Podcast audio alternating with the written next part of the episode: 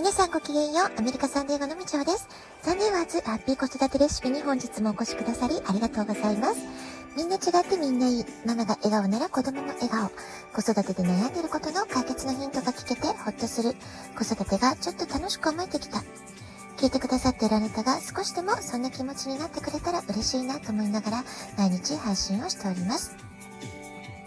え今日も朝からとってもいい、えー、お天気のサンディエゴからお届けをしております。え私はね、仕事としては子育てカウンセリングやファイナンシャルコンサルティングなど、えー、クライアント、クライアントの方とコミュニケーションして、えー、お仕事をするっていうね、えそういうワイクスタイルの毎日を送ってるんですね。で、このラジオトークも話している時っていうのは、私の頭の中にはこれまでお便りをくださったリスナーさんであったりとか、まあ、聞いてくださってる方のお顔を思い浮かべたりイメージしたりしながら、まあ、あるいはね、クライアントさんのことを思い出したりしながら話しております。これもね、私にとっては一つのコミュニケーションだなというふうに感じています。で、どちらも、えー、聞いてくださる方のことをいつも意識している、思い描いているっていう点は、えー、仕事でもこのラジオトークでも同じなんじゃないかなって気がしてるんですね。で、こうした活動を通して感じているのは、まあ、人間誰でもどんな形であっても大小様々な悩みを抱えて生きている、まあ、そういうことをよく考えます。えー、会話のやりとりの中で自分で悩み解決の糸口を見つけて自分で考えて行動を変えていくことができ、え、解決、改善への道を歩き出される方、あるいは長い時間同じ悩みをぐるぐると、まあ、同じところをね、回って歩いている方、まあ、そういうね、え、大きく2つに分かれる気がしているんですね。でカウンセリングもコンサルティングでも一番大事なことは当事者であるクライアント様ご本人が最終的には自己責任で自分で考えて自分で最良だと思える解決の道筋を見つけていく見つけて歩き出していくっていうところがね、えー、ゴールとして大事にしていきたいなってところなんですね。で、私ができることはそのお手伝いをさせていただく、まあ、そこのところなんじゃないかなというふうに思っています。え私自身も含めて自分のこととなると様々な感情のフィルター、あるいは価値観のフィルターがかかってしまって、えー、自分のことってね、実は一番よく見えないものだったりします。全く目に入ってない視覚があったりします。カウンセラーやコンサルタントっていうのは当事者がそういうよく見えていない部分をクリアにしてあげる、えー、工夫をしたりとか、よく見えるように、あいろいろね、質問することで引き出していったりとか、サポートする、そういう仕事なんじゃないかなっていうふうに感じています。で、そんな中でね、自ら解決を見出そうとしていく人の特徴って何だろうかなってちょっとね、考えてみたんですね。で、そこはやはり決断力があるかどうか。まあ、ここがね、すごく大きな鍵になってくるんじゃないかなって思います。特にビジネスの場面での決断力っていうのがとても重要ですよね。ただ、ビジネスでなくても実は私たちの毎日の生活っていうのは決断の連続でできていたりもします。決断力がない人っていうのはいつまで経っても自分で答えを見出すことができずに他の人に答えを求めてしまうってことになりがちなんですね。ですから日々の日常生活の中でも決断力っていうのはとっても必要なスキルなんじゃないかなっていうふうに思います。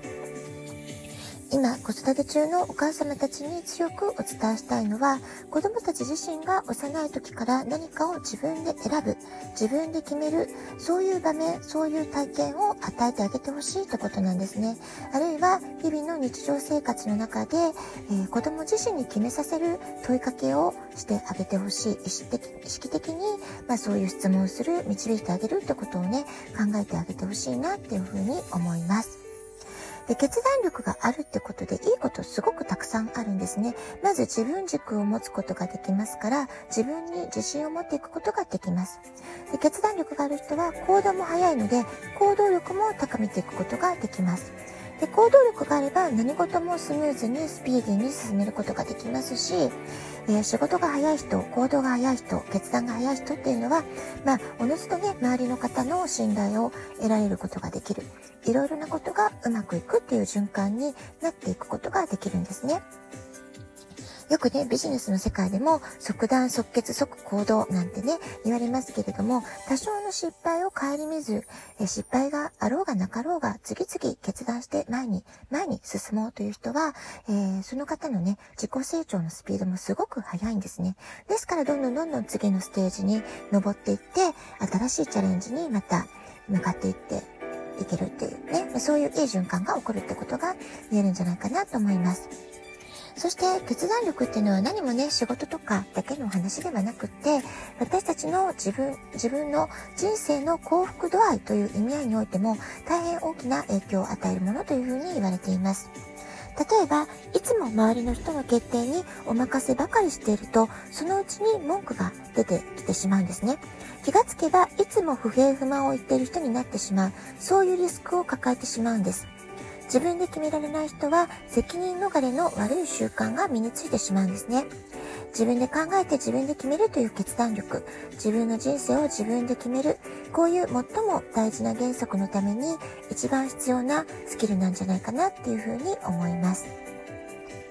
ではね、決断力を高めるためには、じゃあどうすればいいだろうってことなんですけれども、えそのためにはいつも自分の優先順位を明確に決めておく。これがね、とても大事なんじゃないかなと思います。自分の人生の中で何が一番大切なのか、それをね、いつも考えるようにしていきましょう。例えば私の場合で言うと30代半ばまではもうとにかくがむしゃらに仕事してすごくやりがいもあって楽しかったんですね。ですからそういう意味では最優先事項は仕事でした。